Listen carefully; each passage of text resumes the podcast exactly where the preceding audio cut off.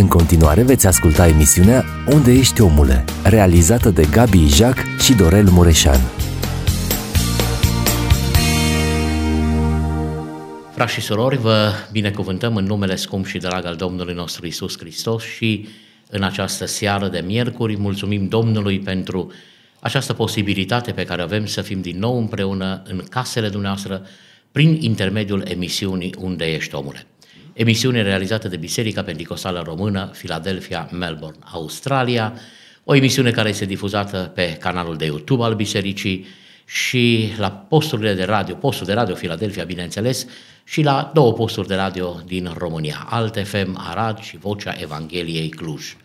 Mulțumim Domnului pentru uh, suportul său, pentru binecuvântarea pe care ne-a dat-o până aici. Mulțumim tuturor celor ce ne-ați uh, ajutat atât din punct de vedere financiar cât și spiritual, rugându-vă pentru noi și pentru cei care realizăm uh, această emisiune, cât și pentru invitații pe care îi avem împreună cu noi și care uh, se pregătesc să aducă în casele dumneavoastră un cuvânt proaspăt, un cuvânt din partea lui Dumnezeu. Dragii noștri, pentru seara aceasta, pentru prima dată în studioul nostru, este un frate păstor, un prieten al Bisericii Filadelfia, Păstorul Bisericii Betania, Melbourne, este vorba de fratele Tănase Magda, căruia vreau să-i spun bun venit în numele Mulțumesc. Domnului, bun venit Mulțumesc. în numele Bisericii, bun venit în numele nostru al realizatorilor. Domnul să vă binecuvânteze, frate Tănase. Frate Gabi, vă mulțumesc frumos pentru invitația pe care mi-ați făcut-o și am acceptat aceasta din dorința de a expune cuvântul lui Dumnezeu cât mai multor oameni Amin. care îs interesați în a cunoaște evenimentele din Scriptură care se petrec sub ochii noștri și de care avem nevoie să le cunoaștem cu deamănuntul. Amin, slavă Domnului. Trebuie să le spun celor ce ne urmăresc că am încercat de câteva ori să vă aduc în studio Uh, să fiți împreună cu mine. Nu am reușit, motivat uh, ați, uh, da. nu m-ați refuzat, ci a spus că cu altă ocazie. Iată că a venit ocazia în care putem să fim împreună și să discutăm. Ne-am propus să discutăm un subiect tot de actualitate. Aș putea spune partea a doua a emisiunii de sâmbătă, trec, de uh, miercurea trecută. Uh, miercurea trecută eram cu pastorul Teofil Ciortus de la Biserica Baptistă și discutam tot de înălțarea la cer pentru faptul că noi, cei din Australia și uh, cei care țin de partea aceasta, au sărbătorit înălțarea deja la cer a Domnului joia trecută. Cei din Europa, și sunt mulți care ne urmăresc, din România și uh, din alte părți, uh, vor sărbători înălțarea la cer a Mântuitorului joia aceasta. Deci nu este, pe de o parte, un subiect uh, care să nu intereseze, iar pe de altă parte este unul de actualitate în contextul evenimentelor care s-au petrecut în viața Domnului Isus. Înainte să discutăm despre înălțarea la cer, înainte să ne uităm la câteva lucruri care le consider importante și pe care nu le-am discutat cu pastorul Ciortus, aș vrea să aveți o scurtă prezentare. Spuneam că sunteți pentru prima dată împreună cu noi.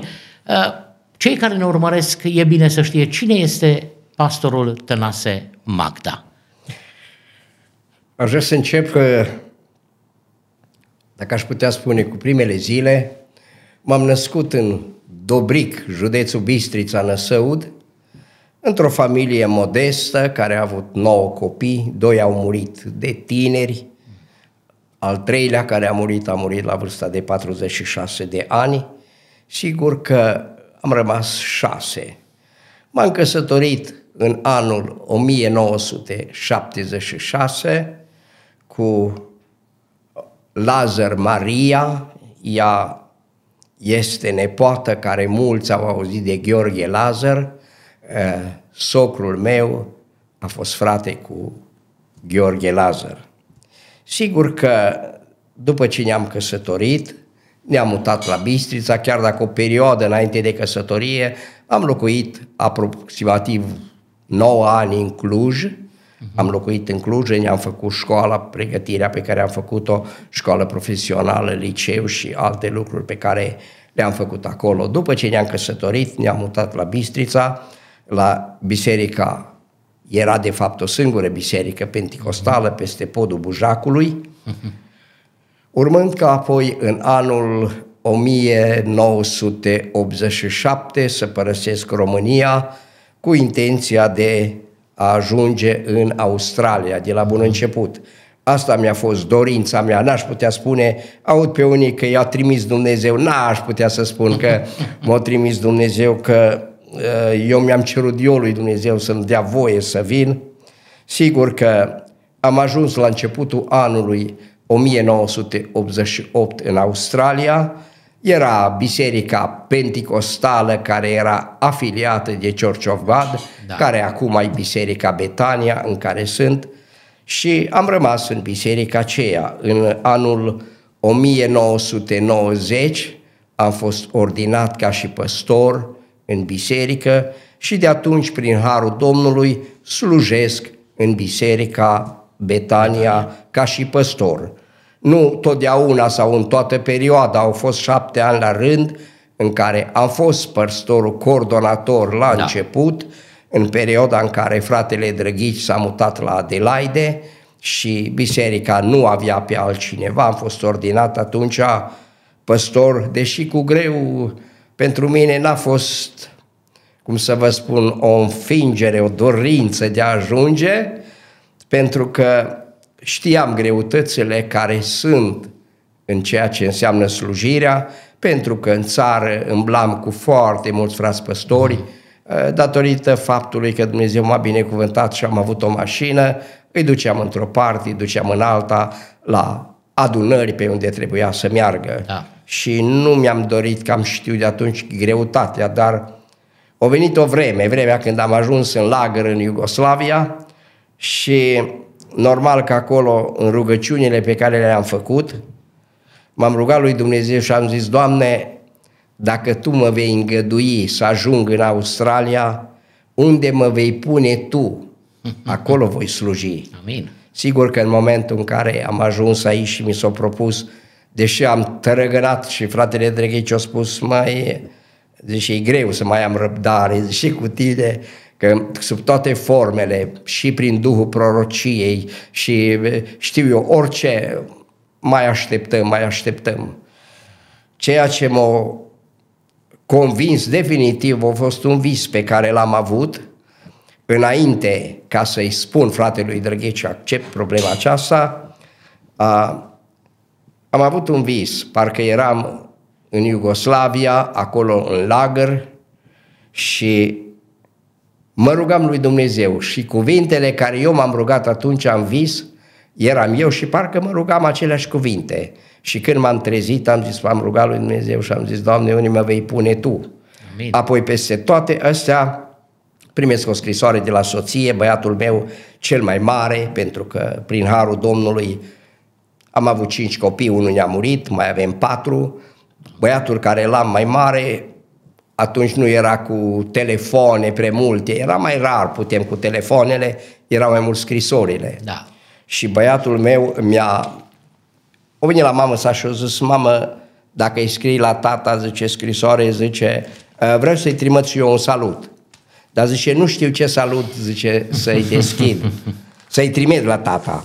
Și o zis, no, uite-te, deschide Biblia și unde ți s-a deschide Biblia, versetul ăla care tu crezi de unde s-a deschide Biblia, el îl trimis la taică Sigur că a fost destul de greu pentru mine când eu eram așa într-o dilemă la toate astea și când el a deschis Biblia, s-a deschis la Eremia 17, unde chiar dacă eu eram cu fratele Drăghici în discuție, versetul Ieremia 17, versetul 16 spune așa, și eu ca să te ascult, N-am vrut să nu fiu păstor, nici n-am dorit ziua nenorocirii, știi, și ce a ieșit din buzele mele este descoperit înaintea ta. a fost lucru care aș putea spune că m-a terminat. Da. Și am zis, nu mai încape nicio îndoială. Ei, a fost ordinat și de atunci, de șapte ani la rând, am fost păstorul, coordonator, coordonator al bisericii, al bisericii da.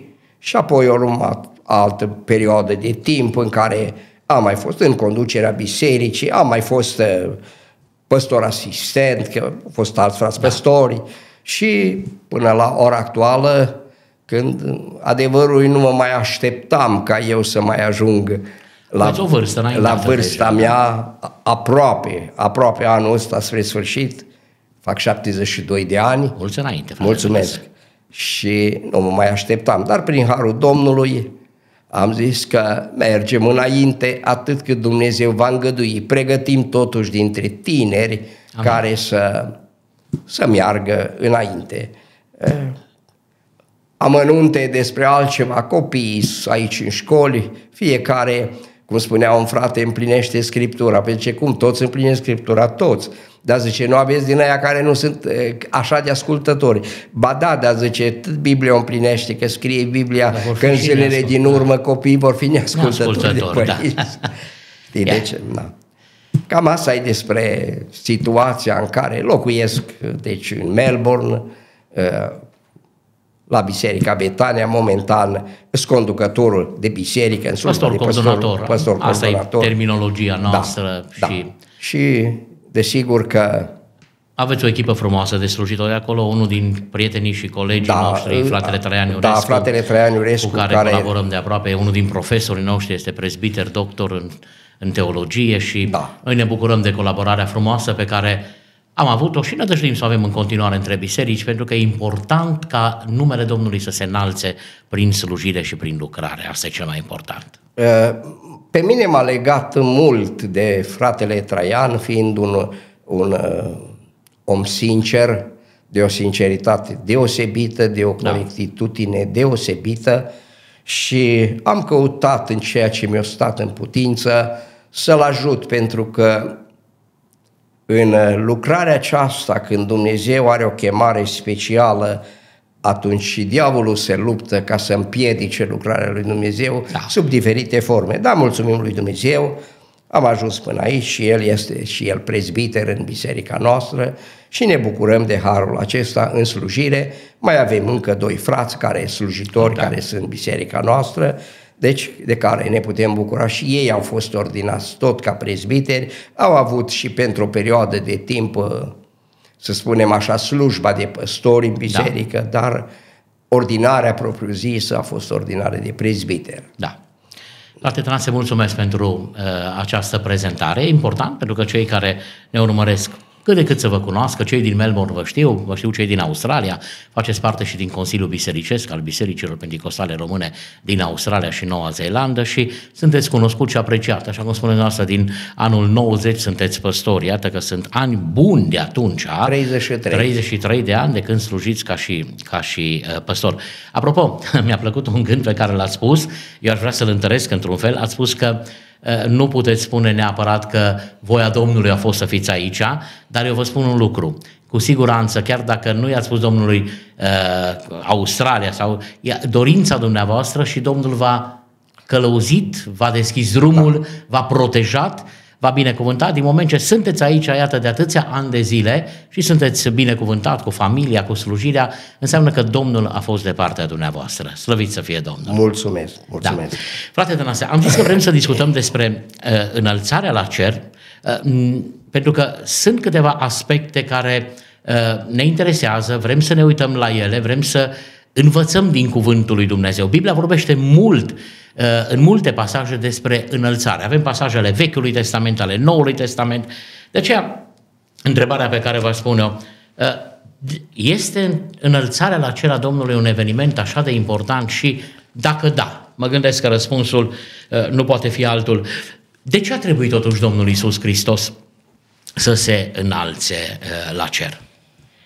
Uh, Citind cuvântul lui Dumnezeu, Biblia, referitor la înălțarea Domnului Isus la cer, uh, eu cred, sunt convins de lucrul acesta că înălțarea Domnului este unul dintre cele mai mari evenimente pe care Domnul Isus Hristos le-a avut pe pământul acesta în cei trei ani și jumătate.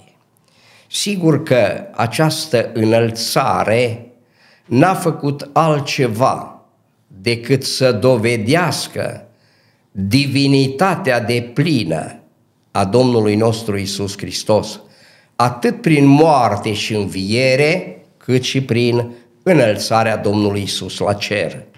Sigur că înălțarea aceasta a Domnului Isus la cer ne asigură nouă, în primul rând, o nădejde a învierii.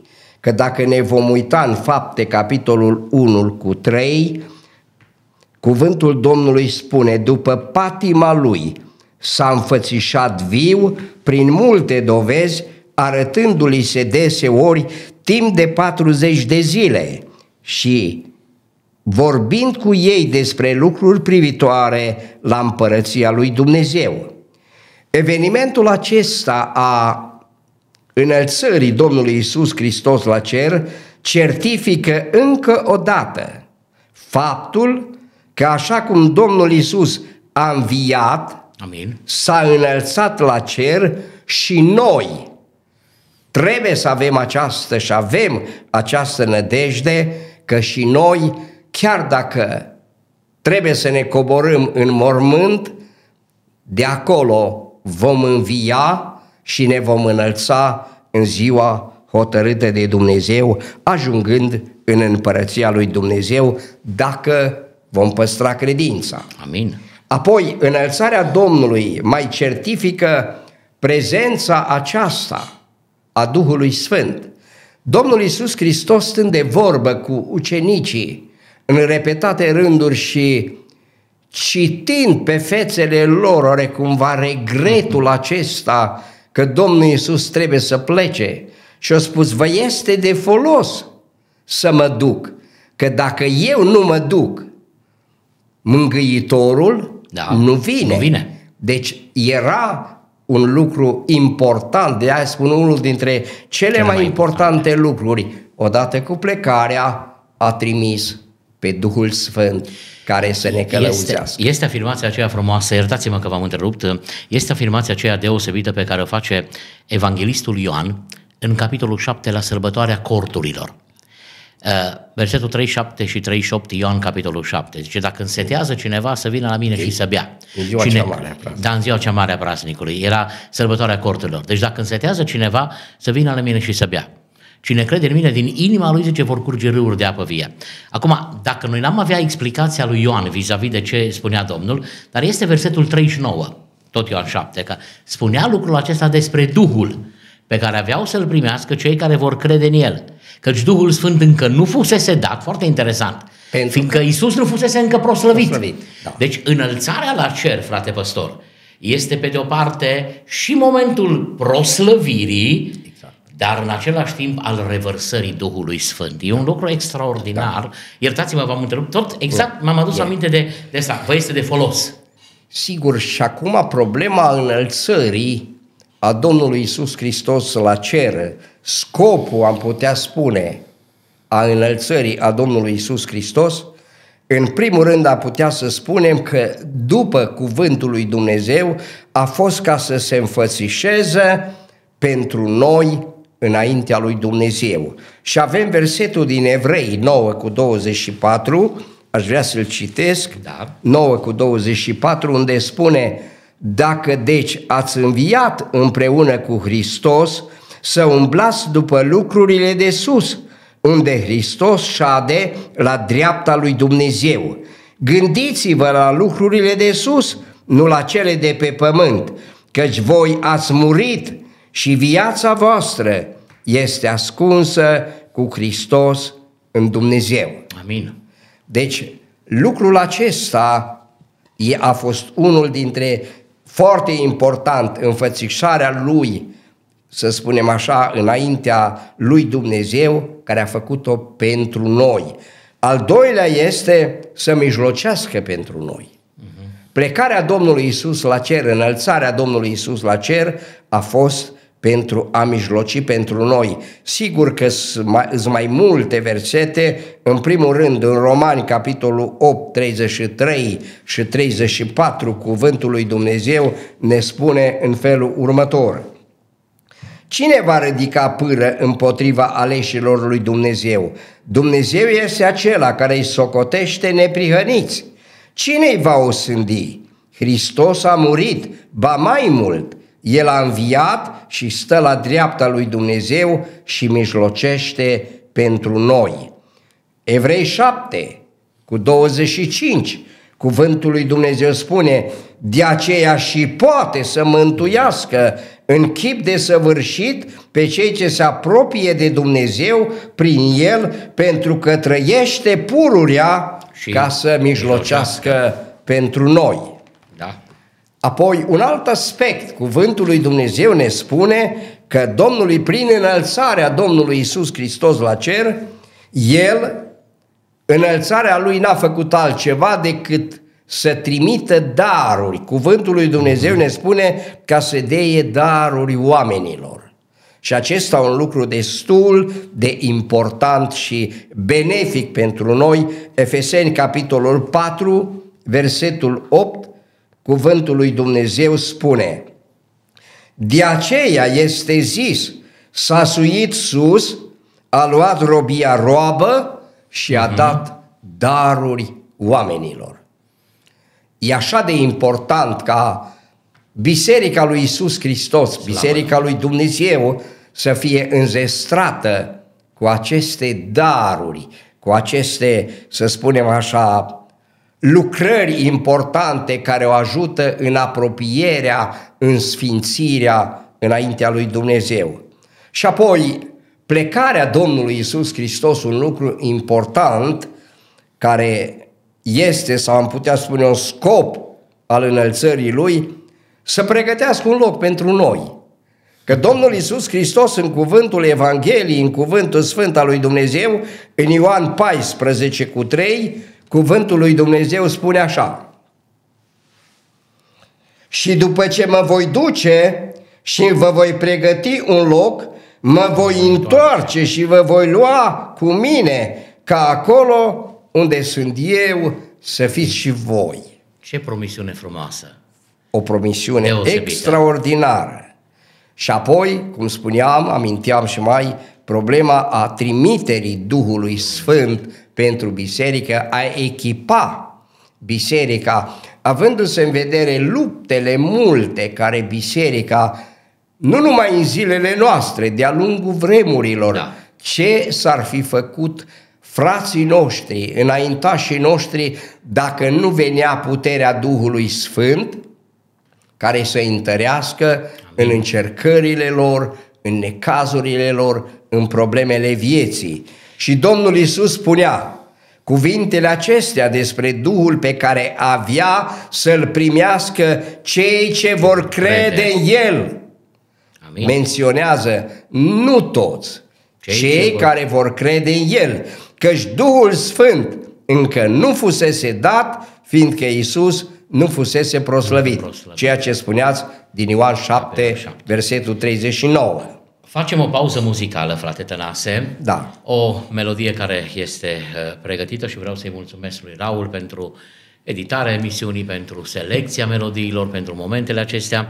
Iar după aceea vom reveni și vreau să ne uităm în continuare la, sunt convins că sunt atâtea și atâtea pasaje care scot în evidență importanța, semnificația da. uh, înălțării la cer a Domnului Isus.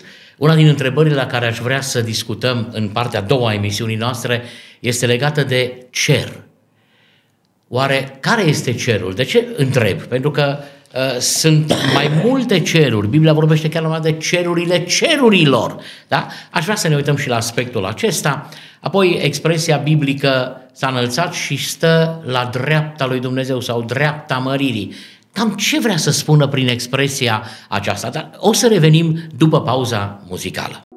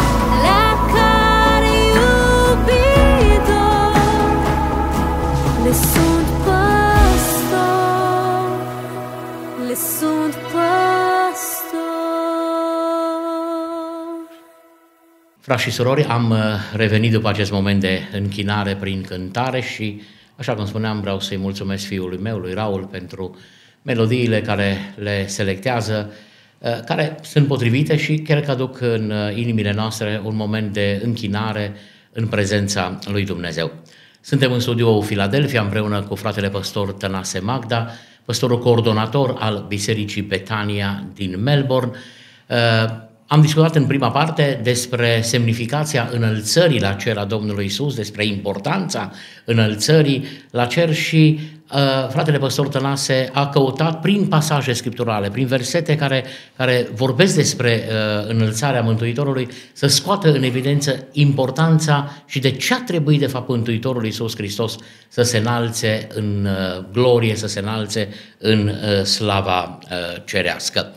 Pentru că vorbim de cer, frate Tănase, și pentru că Scriptura vorbește, acum, uh, eu știu că există și învățătura aceea a tradiției, că ar fi nouă ceruri, vămile văzduhului, 24 și, în fine, uh, noi ne-am obișnuit neoprotestanții, oameni ai Bibliei, atât cât reușim să înțelegem și ne pregătim, să rămânem la ce este scris, că așa spune Scriptura, să nu trecem, asta e învățătura, nu trecem. Domnul n-a apelat prea mult la tradiție când uh, a explicat Evangheliile, ci le-a tălmăcit Scripturile, le-a deschis mintea și noi vrem să rămânem la Scripturi.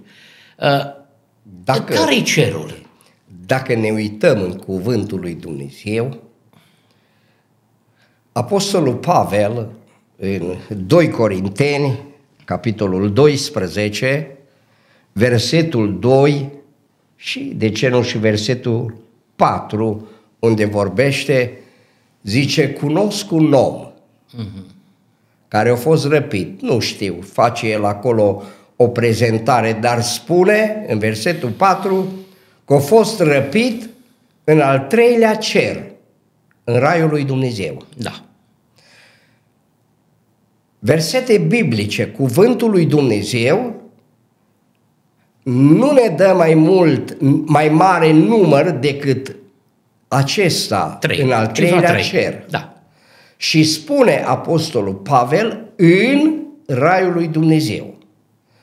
Domnul Iisus Hristos în Evanghelia după Luca, capitolul 23, cu versetul 43, când stă de vorbă cu tâlharul pe cruce, zice, astăzi vei fi cu mine În rai. în rai.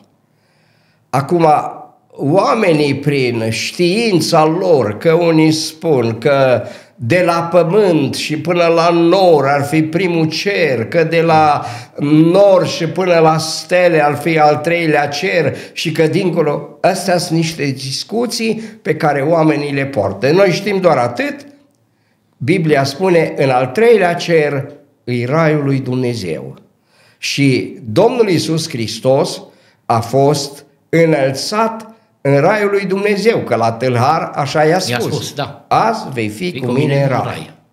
Deci, e, cor fi, știu eu, alte presupuneri de altă natură, e, fiecare cu înțelegerile lui, cu dogmele lui, cu tradițiile, cum spuneați, dar Biblia ne spune doar de trei. Până la al treilea cer. Și, cum spuneați și am apreciat că a spus cuvântul acesta, noi nu trebuie să trecem peste ceea ce e scris. Amin. Atâta scrie, Asta atât putem vorbi. explica și noi, în da. raiul lui Dumnezeu. Mă mai gândesc la o expresie, zice, ce va fi nu s-a arătat. Deci, dacă vor fi mai Da. mult de trei ceruri, Da. cel puțin deocamdată nu s-au, releva, nu s-au revelat, noi rămânem la ce este scris. Uh, Când mă gândesc la cer, frate Tănase, uh, mă gândesc și la expresia aceea biblică care spune cerurile cerurilor. Deci este un multiplu al cerurilor. Uh, Dar ca și cifră, exact ce menționați dumneavoastră, ni se menționează trei. Mai mult, Întotdeauna când vorbim de înălțarea la cer a Domnului, vorbim de locul prezenței lui Dumnezeu. Da. Mi-aduc aminte de momentul în care Mântuitorul se botează în Iordan, în zona Betabara. Iordanul acolo se varsă în Marea uh, Moartă, Marea cea sărată, cum o numește în cartea Iosua. Și spune că la, acolo când uh, uh, porumbelul se coboară și se aude glasul, zice, și cerurile s-au deschis. Îmi place că din nou folosește forma plurală a cerului. Nu spune cerul s-a deschis.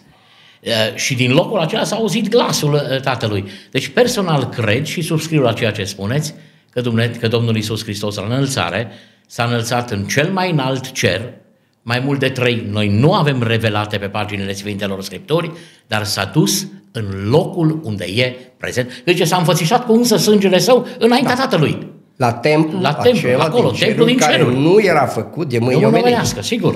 Acum, nu putem neglija Eclesiastru, capitolul 3, Da. versetul 11, care spune Orice lucru îl face frumos la vremea lui, a pus în inima lor chiar și gândul veșniciei, măcar că omul nu poate cuprinde de la început până la sfârșit lucrarea pe care a făcut-o Dumnezeu. Amin.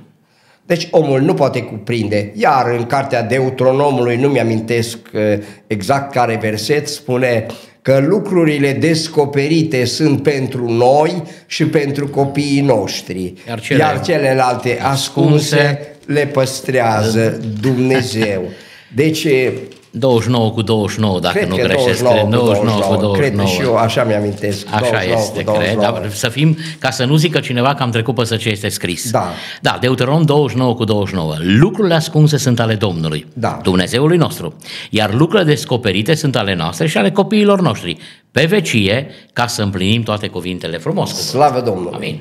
Ei, deci e, sunt lucruri pe care noi încă nu le cunoaștem, deși chiar legat de carte Apocalipsa, mulți vin și spun, eu încă cred nu, că în Apocalipsa există lucruri pe care noi încă nu le înțelegem pe deplin. Bineînțeles, sigur. E. Deci există lucruri care încearcă oamenii să forțeze într-un fel sau altul, dar există lucruri pe care încă nu îs descoperite și la vremea potrivită Dumnezeu le Bine va va descoperi. descoperi. Da. da. Cred că nu am răspuns la întrebarea aceasta, pentru că există această întrebare, această enigmă, oare care este cerul? Uh, Noi, clar, vorbim de văzduh, vorbim de atmosferă, aici nu putem vorbi neapărat. Ceea ce noi vedem este una, dar când vorbește Scriptura și sunt convins că deja cerul întâi deja vorbește de o altă lume, uh, al doilea și al treilea este, Pavel spune, nici nu poate fi îngăduit unui om,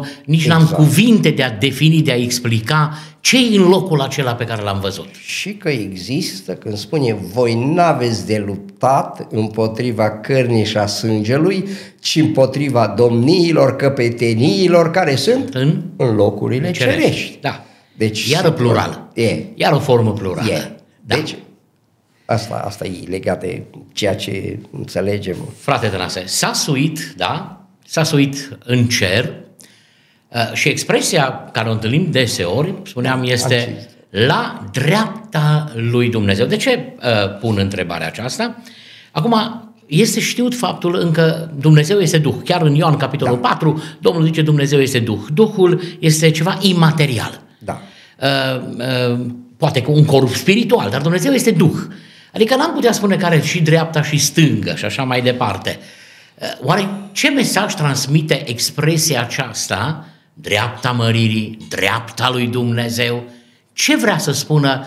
Pentru că acolo e acum, la ora actuală, prin înălțarea la cer, Domnul nostru Isus Hristos este în această poziție. Haideți să o explicăm, să o definim, dreapta lui Dumnezeu. Înainte ca Domnul Isus să vină în lumea noastră, trebuia să facă ceva. Să dezbrace slava cerului Amin.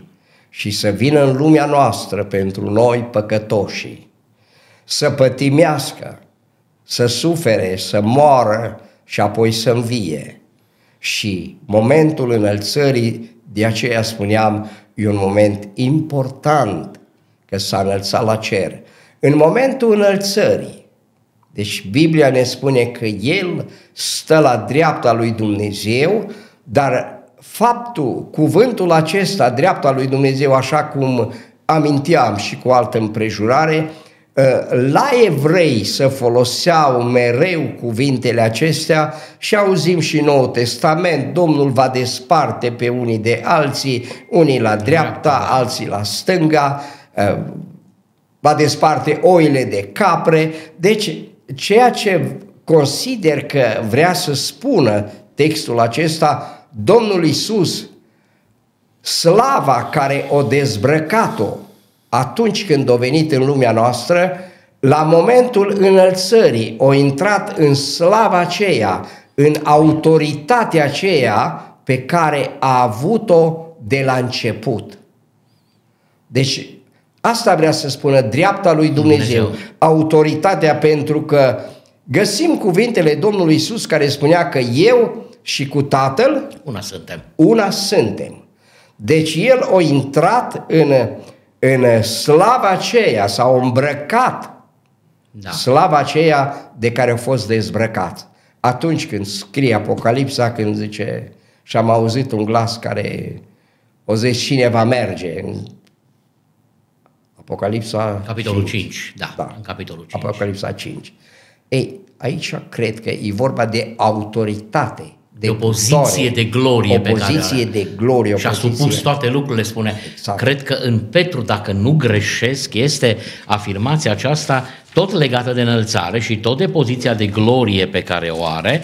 Uh, Dacă care nu, stă la dreapta lui 1 Petru 3 cu Da, 22. 3 cu 22, Care exact. stă la dreapta lui Dumnezeu după ce s-a înălțat la cer Exact. și i s-au supus îngerii, stăpânirile și, și puterile. puterile. Amin. Deci asta înseamnă poziția aceea. E foarte important să-l vedem în poziție de glorie. Da, da. Da. Iar când Pavel Apostolul, vă aduc aminte, când Apostolul Pavel vorbește în prologul, evang- în, nu în Evanghelie, în, uh, în Evrei, a, uh, în Evrei, în capitolul 1, vorbește, s-a suit, tot vorbește de înălțare, zice, pe care dintre îngeri a zis tu ești fiul meu? El și-a supus toate lucrurile și este deasupra tuturor uh, lucrurilor. Cred că e important să înțelegem poziția actuală pe care Domnul are. Am definit cerul, cerurile cerurilor, poate al treilea cer, da? În raiul lui Dumnezeu, într-o poziție deosebită, într-un loc deosebit. Apoi am văzut ce înseamnă dreapta lui Dumnezeu, care înseamnă poziție. Domnul Iisus spunea, toată puterea mi-a fost dată în cer și pe pământ. Asta înseamnă din nou o poziție de autoritate pe care uh, Domnul Isus Hristos uh, o are. Haideți să ne uităm în câteva minute, ne apropiem încet încet de, de finalul discuției noastre, uh, dar cred că ne-au mai rămas suficiente minute să extragem câteva din uh, învățăturile Scripturii legate de lucrarea prezentă Asta îmi place uh, la, la Mântuitorul. Frate păstor, când a fost aici în trei ani și jumătate, a lucrat, era neobosit, zice, cu trăiera toate cetățile, mergea, propovăduia Evanghelia. Deci, efectiv, aș putea spune, seara se ruga, Uh, nici nu știu când a obosit, normal că a obosit, că a fost om ca fiecare dintre noi, dar a fost într-o activitate continuă. Ei, acum s-a înălțat și am putea zice, nu, bun, stă pe tron, stă pe scaun, că e, Ei. nu stă, lucrează. Are autoritatea aceasta pentru că dacă ne vom uita în Efeseni 1 cu 22, acolo vom descoperi că Dumnezeu i-a pus totul sub picioare Amin. și i-a dat căpetenii, căpeteniile, Căpetenie, da. căpetenie peste toate lucrurile bisericii. Oh, I-a e- dat căpetenii. Dacă ne uităm exact versetul care scrie 1 cu 22, cred că l-am aici, Efeseni 1 cu 22. El i-a pus toate sub picioare și i-a dat căpetenie peste toate lucrurile bisericii. Deci i-a dat căpetenie. Amin. Și aici mai, mai merge să mai repetăm Ioan 30 7 cu 39, spunea cuvintele acestea despre Duhul Sfânt pe care avea să-l primească cei ce vor crede în el, căci Duhul Sfânt încă nu fusese dat, fiindcă Iisus Nu nu, nu fusese. fusese proslăvit. Sigur că în situația aceasta Biblia ne arată gloria și slava pe care o are, deci nu n-am putea spune că el în cerul o, o terminat, nu mai are nicio activitate. El este mai presus de orice domnie, Amin. de orice stăpânire, de orice putere, de orice dregădorie și de orice nume. Așa am citit Da. în Efeseni 1 cu 20, dacă citim 1 cu 21, acolo spune mai clar cuvântul lui Dumnezeu, Efeseni 1 cu 21. Da, uh, am scris aici undeva, trebuie să-l găsesc. Mai presus, parcă așa era, da? Îl citesc eu dacă îl, îl găsiți. Efeseni, capitolul 1, spuneați? 1 cu 21, Versetul da. 21, da. Spune așa, mai presus de orice domnie, de Da, da, orice da, da. stăpânire, Exact. de orice putere, de orice dregătorie și de orice nume. Și Da. acum e foarte frumoasă sublinierea asta. Care se poate numi nu numai în viacul acesta, Exact. ci și în viacul viitor. Exact. I-a dat numele care este mai presus de orice nume, spune tot Apostolul Pavel în Filipeni, în capitolul 2, când vorbește despre poziția pe care Domnul uh, o are acum. Și apoi am putea reveni la ceea ce spune, i s-a supus însăși îngerii din ceruri. Da. Cum am citit în 1 Petru, capitolul 3 cu 22. Și a primit de la tatăl făgăduința, pentru că el a spus, mă duc la tatăl. Da. Deci expresia Domnului Isus a primit de la Tatăl făgăduința Duhului Sfânt, revărsarea, puterea din ziua Rusaliilor, Rusaliilor. fapte 3 cu, fapte 2 cu 33, cuvântul lui Dumnezeu spune, fapte 3 cu 33, am scris eu undeva pe aici, Și acum, odată ce s-a înălțat prin dreapta lui Dumnezeu și a primit de la Tatăl făgăduința Ei, Duhului, da, da, da, a exact, turnat exact. ce vedeți și ce auziți. și auziți. Da, da, Da, da. asta e. Da. Deci e o situație măreață. Activitatea Domnului Isus Slavă Hristos nu, nu s-a restrâns, ci din potrivă e mult mai vastă. Eu cred că, haideți să, să, să vă, ne gândim la aspectul acesta. Personal cred, frate Tănase, că înălțarea la cer a Domnului Isus Hristos schimbă și spectrul activității sale dinainte de întrupare. Și de ce spun aceasta? Înainte de întrupare nu putea să fie capul bisericii, pentru că nu era biserică. Exact. După înălțare, da, coborârea Duhului Sfânt, fondarea bisericii, se fondează biserica, ei spune că i-a dat căpetenie peste lucrurile bisericii. Deci, dintr-o dată, este capul bisericii, da? Noi suntem trupul lui, biserica, ă, așa, este trupul lui Hristos, Hristos fiind capul bisericii și dintr-o dată are o lucrare în plus pe care n-a avut-o înainte, legată, dar asta a primit-o după înălțarea la cer și lucrează în biserică și prin biserică Uh, Apropo, Procesul de mântuire. da, amin, amin. Uh, Apropo, și mă ajută și, și expresia, afirmația aceasta pe care ați făcut-o dumneavoastră. Uh, Se spune că după ce Domnul Isus Hristos s-a înălțat, uh, ucenicii s-au, au, au plecat, muntele măslinilor, așa mai departe, uh, Psalmul 24, porți veșnice, ridicați-vă, să Capetele. intre împăratul slavei și intră și l-au așteptat, l-au aclamat și uh, cei din cer l-au luat, l-au întrebat, zice, mărite, Doamne, ai făcut o lucrare extraordinară, zice, "uh, dar acum te-ai înălțat. Uh, Ce se întâmplă mai departe pe pământ? Păi zice, am lăsat 12 apostoli, 12 oameni care să ducă mai departe lucrarea. Bun, și dacă cei 12 nu o vor duce, ai și planul B? Că noi avem uneori varianta A, varianta B, dacă nu apelăm Da, și da, la da, C. da. Zice, ai și varianta B? La care Domnul a zis, dacă cei pe care i-am lăsat nu vor duce mai departe lucrarea pe care am început-o, nu există planul B.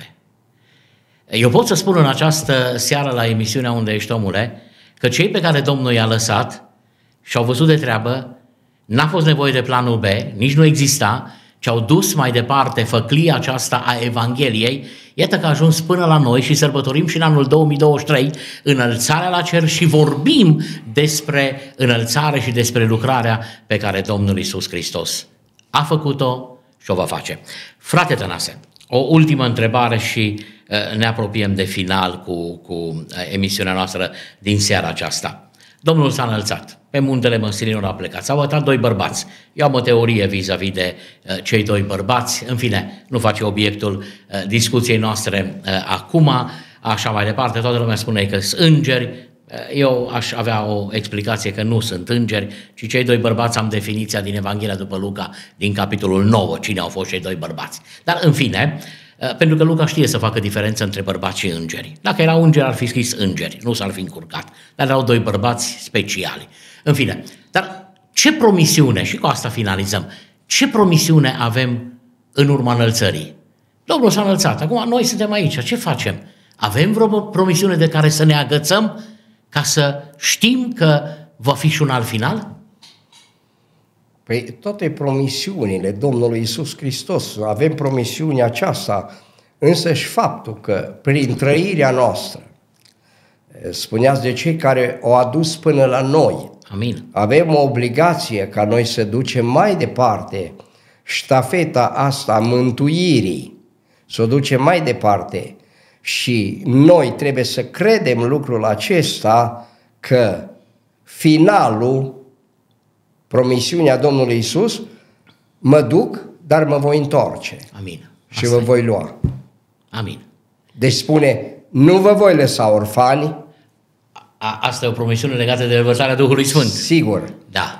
Dar cuvântul Domnului Iisus spune, vă pregătesc un loc ca acolo unde sunt eu să fiți și voi. Amin. Slavă. Deci promisiunea care o avem și cred că nu e nevoie de o altă promisiune decât ceea ce Domnul Iisus a spus, că El a spus, acolo unde sunt eu să fiți și voi. Amin. Da. Și aici putem să spunem amin. Amin. Slăvit să fie Domnul. Amin. Cei doi bărbați au zis, acest Iisus, Care să nu altul, care Acest. s-a lăsat din mijlocul vostru, cum la, va, Va reveni veni. înapoi. înapoi. Da. Dragii noștri, finalizăm aici timpul de discuție. Mulțumesc fratelui păstor Tănase Magda, păstorul coordonator al Bisericii Betania din Melbourne, pentru faptul că a acceptat să fim împreună și să avem discuția aceasta. Îi smulg acum promisiunea că va mai veni împreună cu noi, vom mai fi aici, vom mai discuta și alte subiecte, dânsul are o pregătire uh, din Cuvântul lui Dumnezeu și este important să ne o împărtășească și prin experiența pe care a acumulat-o, iată, în aproape 33 de ani de slujire ca și păstor. Pentru dumneavoastră, cei care ne-ați urmărit, vă binecuvântăm în numele Domnului, vă dăm întâlnire cu ajutorul Domnului la o nouă ediție a emisiunii Unde ești, omule? Până atunci, Dumnezeu pe toți să ne binecuvânteze. Cei care veți sărbători rusaliile, fiți plini de Duh. Cei care veți sărbători Amin. înălțarea la cer a Domnului, Hristos a înălțat și va să vină cu slavă și mărire. Pace și noapte bună! Amin. Ați ascultat emisiunea Unde ești omule? Dumnezeu să vă binecuvânteze!